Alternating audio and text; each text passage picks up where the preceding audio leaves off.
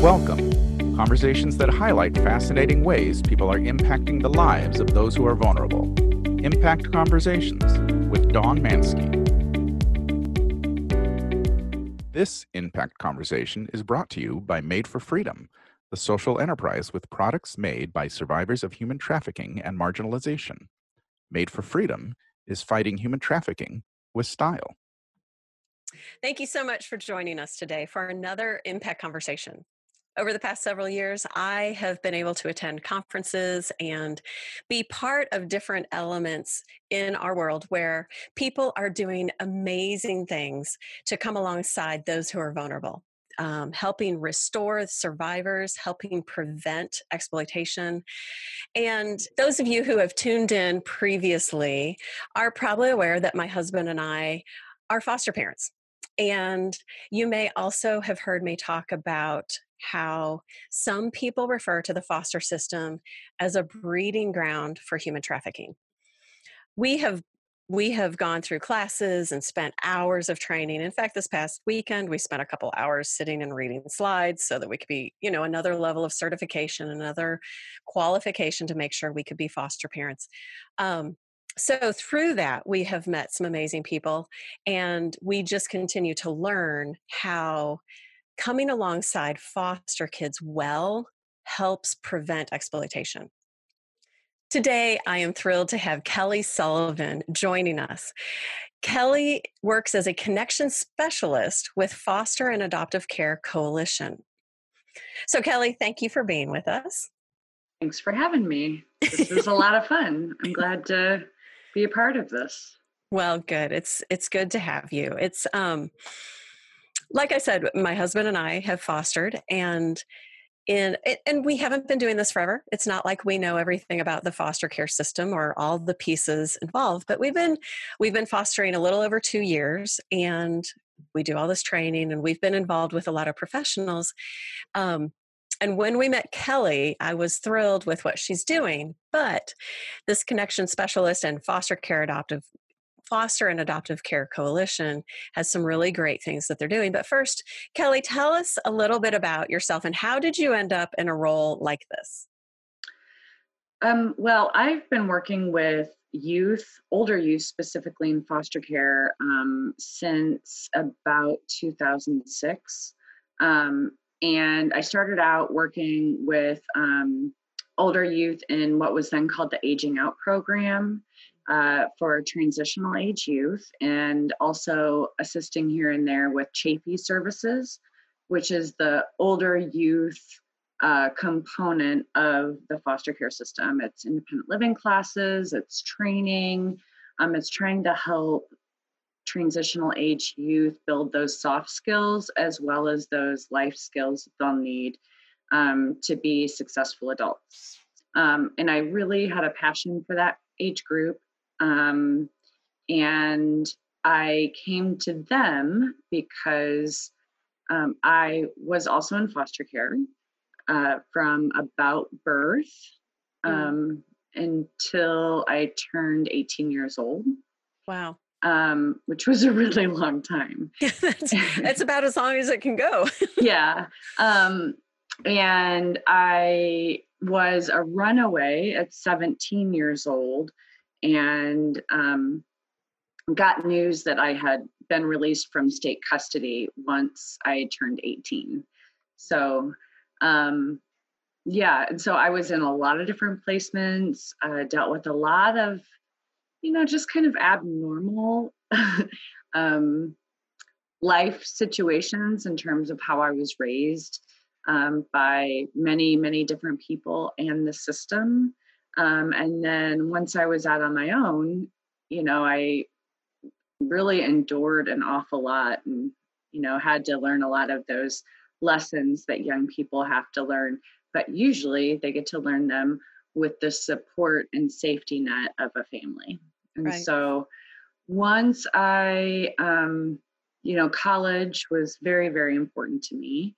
Uh, so, you know, there's a lot of stories that lead up from being a runaway to getting myself to college and, and getting through that time of my life um, lots and lots of little stories and a lot of luck too, frankly. Mm. Um, but then once I graduated, I started working with um, older youth in uh, teaching positions.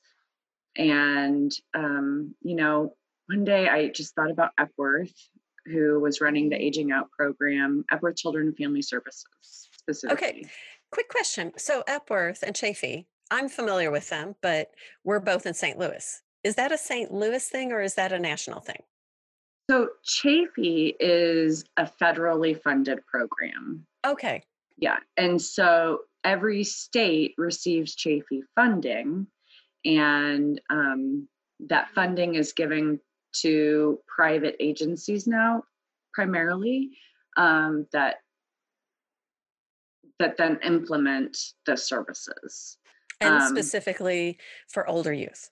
Yes. Okay. And uh, in the St. Louis region or St. Louis City and St. Louis County, Epworth is the agency that um, implements those services and receives the funding.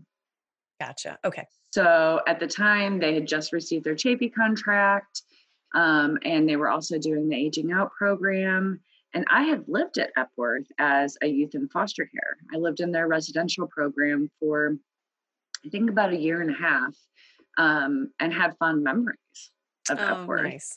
So I, you know, sort of out of the blue decided, you know, let me go ahead and send in my resume and see what happens. And I sent in my resume for something totally different. And then they actually recruited me for their aging out program.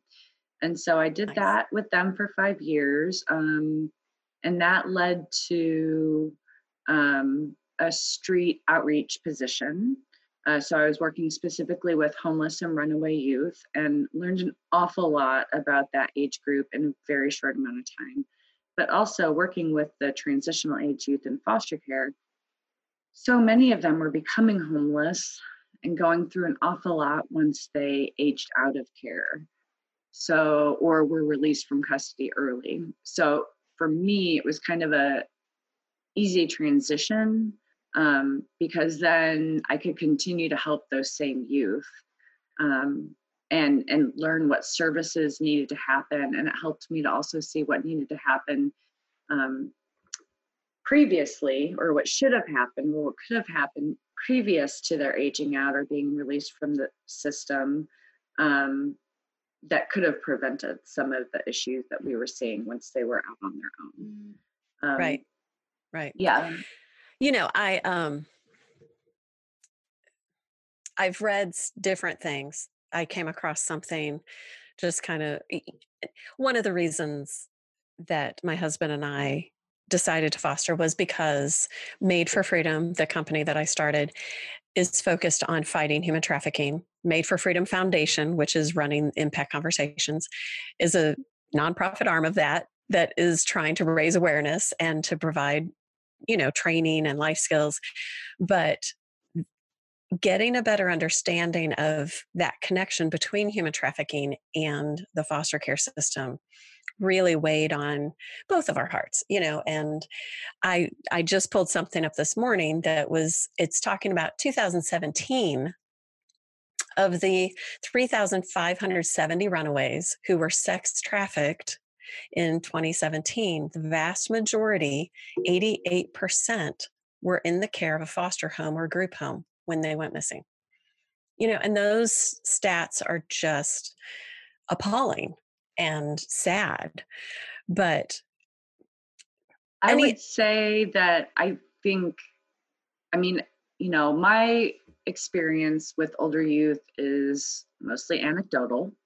You know, I've never added up my numbers mm. specifically, mm. but um, I believe the numbers that are that we see in the studies are actually um, under I think that a lot of sex trafficking and exploitation is underreported, mm-hmm. um, especially because if you are waiting for a young person to self-report, um, mm-hmm. many of them do not acknowledge themselves as victims of sex trafficking and exploitation. So I think it's way more prevalent than what we could ever know with foster youth. Um, there's currently a survey that the federal government began um, several years ago. It's called Knighted, NYTD, and it's a way to sort of follow mm. youth once they're while they're in custody. So there's a 17 year old survey, a 19 year old survey, I think, you know, and then it goes on once they're no longer in custody. And one of those self reports is whether or not they've been trafficked or exploited or have been homeless. Mm. Um, well, and I don't actually, I take that back. It's not whether or not they've been trafficked, but it definitely reports homelessness. Mm-hmm. And so many youth, when I was working with street outreach kids, didn't see themselves as homeless. Really? Because, yeah, as a young person, they don't want to. Homeless means on the street with your sleeping bag and, um, you know, begging for money with the, the sign. old guy that's sleeping there. Yeah. Yeah. I mean, there's kind of an image probably in their head. Yeah. And so they don't identify with that image. So if they are couch hopping or um, having to stay with a boyfriend mm. that they wouldn't necessarily have if they were safely housed elsewhere, they don't, they wouldn't count that. Right. Um, so I, I think that a lot of the statistics that we hear for homelessness, for trafficking and exploitation, survival sex mm. um, is vastly underreported. Wow, that and that's that's so sad. Just the number. No. I've heard I've heard you share some of the stories of kids that you've met, and I just think, oh my goodness, what can we do? So, so with that though, tell us tell us about this role that you do. Like this is this is a role i had never heard of before and when you told when you explained what your job was i was like that is so cool that somebody actually is getting paid to do this. So tell us about this connection job that you have. So my role grew out of uh, the foster and adoptive care coalition's program uh, 30 days to family. So 30 days to family began uh, with the idea of when children first come into foster care, let's build their family tree, contact as many relatives as, as we can, and let's find an appropriate placement within the family. Mm. And that program has been so successful. Really? Oh, yeah. Nice. It has not only saved the state of Missouri, and this has been um, studied, um, tons of money, but the outcomes for children and families are huge and so positive. Uh, children spend less time in foster care, they have fewer traumatic experiences, uh, they have fewer placement uh, providers, you know, and hopping from placement to place, there's not nearly as much of that and their ability to stay connected uh, to loved ones and their communities and their schools and people that they know that know and love them is so much higher. Oh, that's incredible. So it's a really great program. And the goal of that program is a safe, connected placement within 30 days of them entering the foster care system.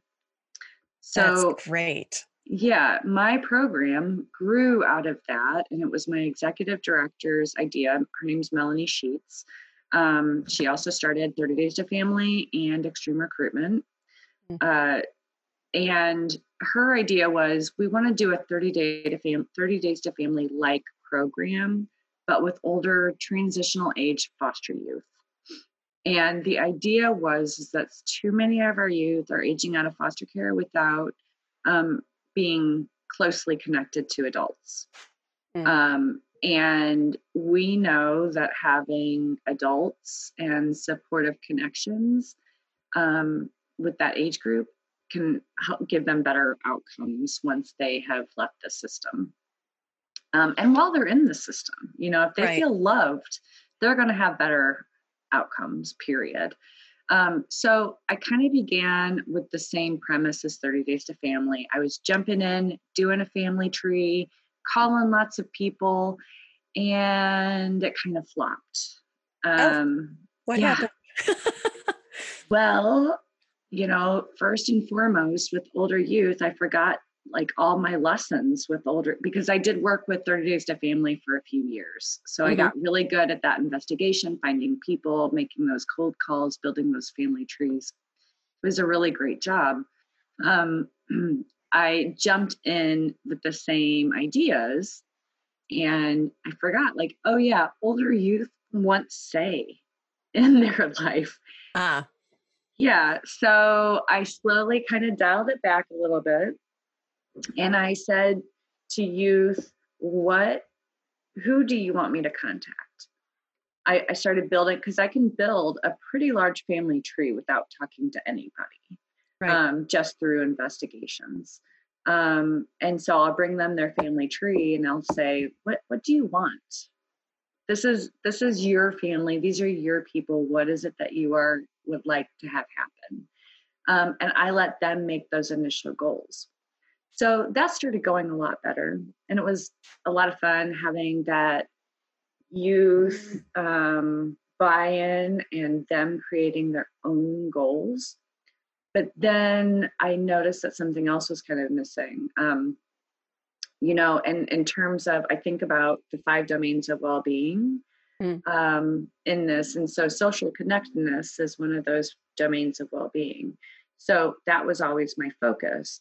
But then if one of the other domains of well-being was being was was lacking and was not full, then you can't necessarily have one domain a, a use domain in social connectedness is very healthy and full if all the other domains are lacking. So, right. of the five domains, there's mastery, safety, stability, meaningful access to relevant resources, and social connectedness. So I found that when I was also paying attention to the other domains and helping to fill them simultaneously, that it it impacted the the strength of those social connections in the end.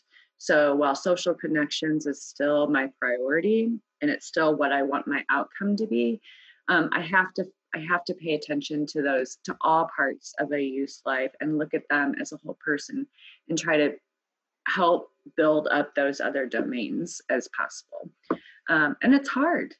It's not easy. yeah. You're talking youth. I we have yeah. a couple youth and they they don't really they're not exactly the first ones to jump in line and say oh could you give me some advice please much more the opposite well um, and the way i see that is you know so developmentally that's normal mm-hmm. um, but also a kid that has not has had trauma and has not had needs met so often in the past um, you know they're not going to ask they're not going to they've it. had yeah they've had, had to they've had to fight a lot and they're in that fight or flight they're not in a learning mode at all and i've yeah just studying some about trauma it helped me understand my kids so much more. I'm like, oh, that's part of it is, you know, we all want to think that we know everything, but there's that other part of, wow, the experiences that these kids have been through have caused them to shut, you know, just build this wall and say, I can handle it myself because they've had to handle so many things themselves. Yes. So it just makes it more difficult for them to accept advice, accept ideas. um, but and so much of my program is brain based. Um, so I've studied quite a bit, um, a lot on trauma. Mm. Um, I've had probably hundreds of hours of trauma trainings. Um, but also, um, I have the last couple years been studying uh, dyadic developmental psychotherapy, uh, which is heavily brain based and chemical based. And that has also helped me to understand better how to work with youth and relatives and families and social connections and all of that. Um, and so I, I switched from being primarily just focused on the youth to focusing also on all of the people who love that youth Mm. Um, and so I found that that is actually probably the most helpful um, in terms of st- helping a youth strengthen those connections is you know looking at the whole group the whole you know so that youth is that i've said for years youth don't live in a silo you know they don't right. exist within a silo um, but then i wasn't necessarily doing anything about that and so once i brought in the community and and team and foster parents and relatives and everybody involved that started to make the most difference. Um that's great. I, I think. Yeah. So i'm still far away from being you know it being perfect. I'm still learning every day and every day i'm trying to figure out what i could have done differently or also looking closely at my own blocked care what do i have in my brain from my past that's keeping me from being able to fully support or fully be present. Hmm. Um, and that's something I'm always looking at and always um, kind of picking apart. But that's necessary for any anybody that if you've ever been hurt in your life. right, which is everybody.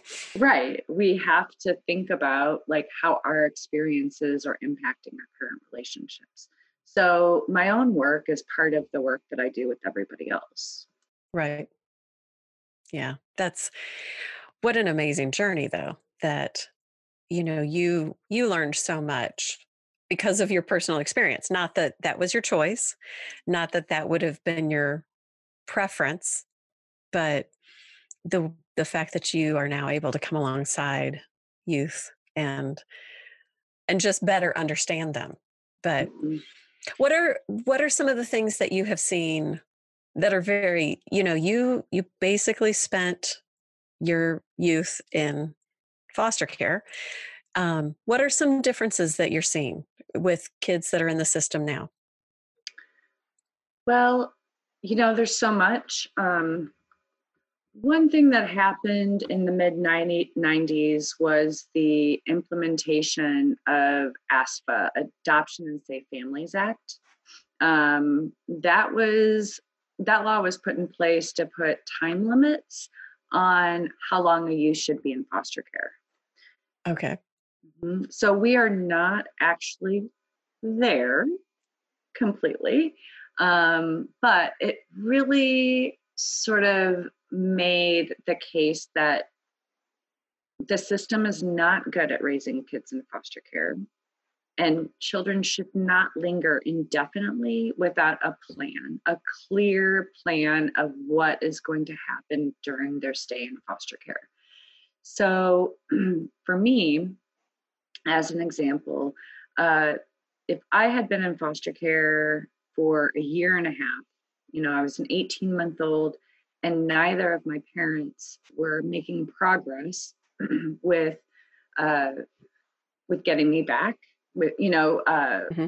reunification. Right. Then the courts and my team and everybody would have decided do we want to proceed with termination of parental rights? Because kelly living in foster care indefinitely is just not okay. Right. and so at that point they would start to look at other plans like uh, adoption or guardianship, things like that.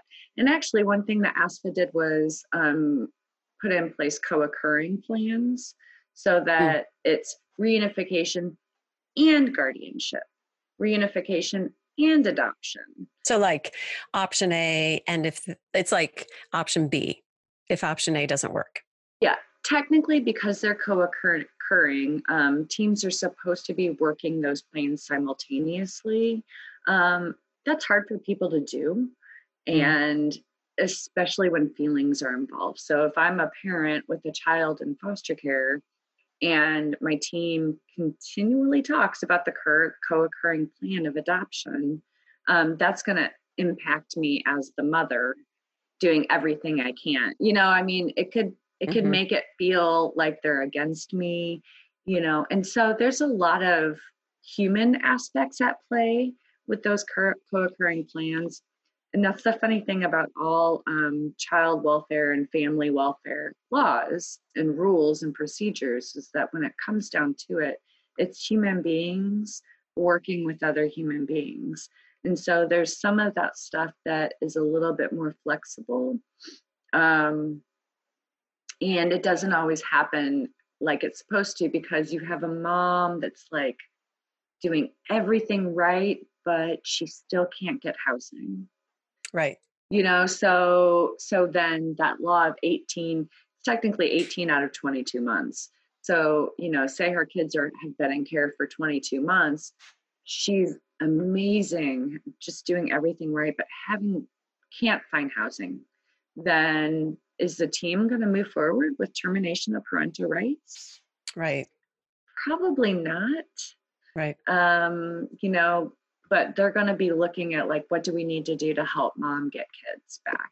So I do think that ASFA uh, really changed the way foster care was handled. Um, if I had been a child uh, that had come into foster care during the after that time period, um, I would not have been in foster care for 18 years.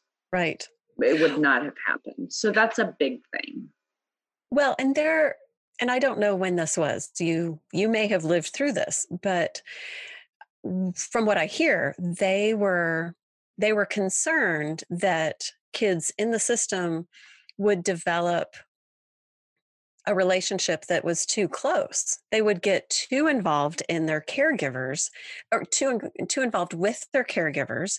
And they didn't want that to hurt the child.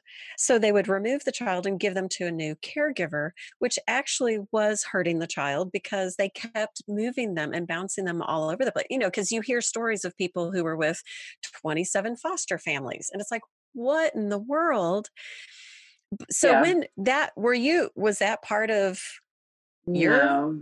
okay do you know mm. what i'm talking about though because I they were they do. were they were removing kids because they didn't want that relationship that bond however like now that we know more about healthy relationships and bonds and if it's a healthy relationship it's a healthy relationship and it's a good thing no matter what yeah we want kids now especially I mean, the other thing that happened um, that not only helped the foster care system, but helped the world was the ACE study, oh, um, Adverse yes. Childhood Effects Study, and helped us to understand what trauma was and what it did to our brains and how it affected development. Developmental trauma is not in the DSM yet, but it sounds like from things I've read that it's working toward being in the DSM, I really believe it makes a lot of sense. Okay, Kelly, what's mm-hmm. a DSM? Oh, uh, that's the that's the big diagnostic manual that uh, clinicians use. Uh, okay, it, it's sort of our, our diagnostic manual. So, for example, if you know any um, developmental and uh, behavioral health diagnosis are all in that. And so, for autism spectrum disorder, as an example, it lists all the different um,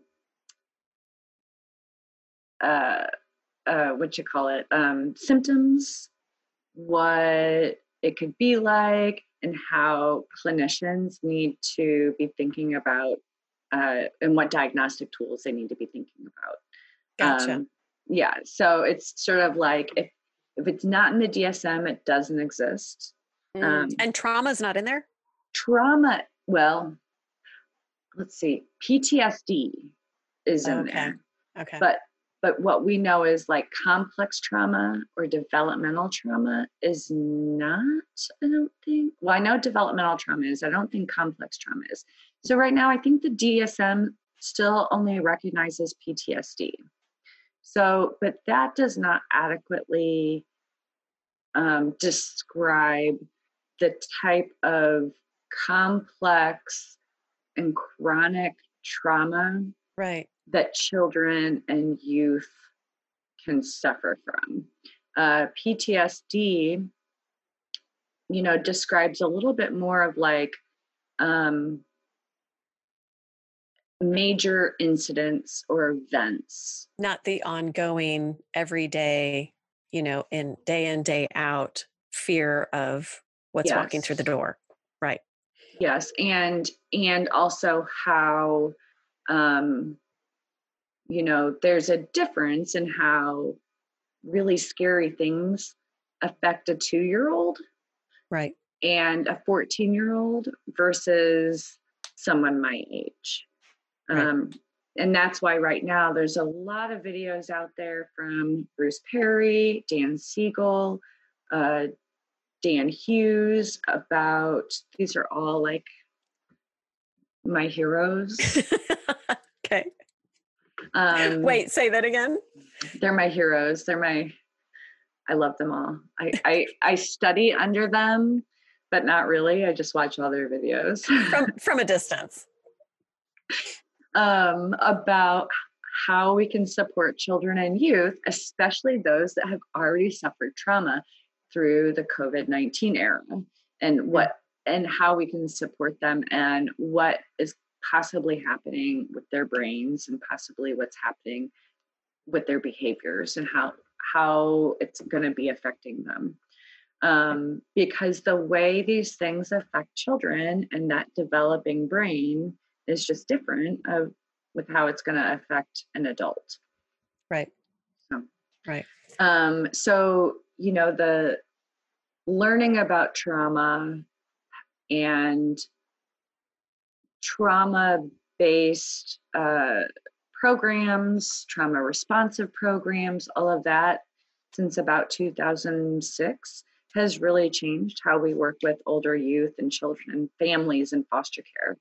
So, you know, there was a little bit of that stigma. Oh, no, I take that back. There's still definitely a stigma for children for parents who have lost their children, mm. whose par- parents who have children in the foster care system. Um, but now professionals will recognize that um, that parent likely had trauma in their early years that is affecting their ability to cope, maintain, and survive, which then affects their children. And so we're kind of working with them in a slightly different way with less judgment and giving them a little bit more what they need in order to pull themselves together and be better parents. So that's another way that you know the system has changed um, for older youth and that's, and children. That is awesome. I we've yeah. we've experienced um, parents that have lost their kids into the system and and our biggest one of our biggest questions is who's coming alongside them yes the goal is reunification the goal is for them to become a better parent but who's helping them do that and yeah. you know some of the cases that we have seen it does you know there's a checklist oh are you doing this are you doing this are you doing this but it's like does this person does this parent even know they should be doing certain things and so it's just it's just hard but it's good to hear that some of those changes are being implemented yeah and i think one of the changes that i um, am most proud of with mm. the system is the support of foster and adoptive families. So it probably doesn't feel like it. You probably feel as a foster parent that you're just on your own a lot of the time, and I get that. Um, but I promise it's come a long way. well, you know, we've actually we've had two very different experiences. We've had one situation with with a couple kids coming from a particular agency that has been a nightmare like battle and fight and deception and we feel like we feel like we are fighting with the people who are supposed to be on our team. I mean, when you go through training, you know, you go through 13 weeks of training just to get the certification and and they're like, "Oh, and there's a team of people and they come around and mm. everybody's looking out for the kids' best interest and and oh my goodness, we spent 2 years and that was not even close to reality. But then we have another situation then we had another foster kid come into our family very different situation. And I'm like, oh, this is what it's supposed to be. Like this is actually a team of people and all and we communicate well and we you can tell all of the people sitting around this table care about this kid. And so I've seen how it's supposed to work and I've seen a, mm, I would say may, not the worst side. I have not seen the worst side. I know that I know that there I know that the system is overwhelmed and I know that nobody's perfect. But and I know that from what I've been told, we are at least with this particular agency, we are not the we are not like the other foster parents.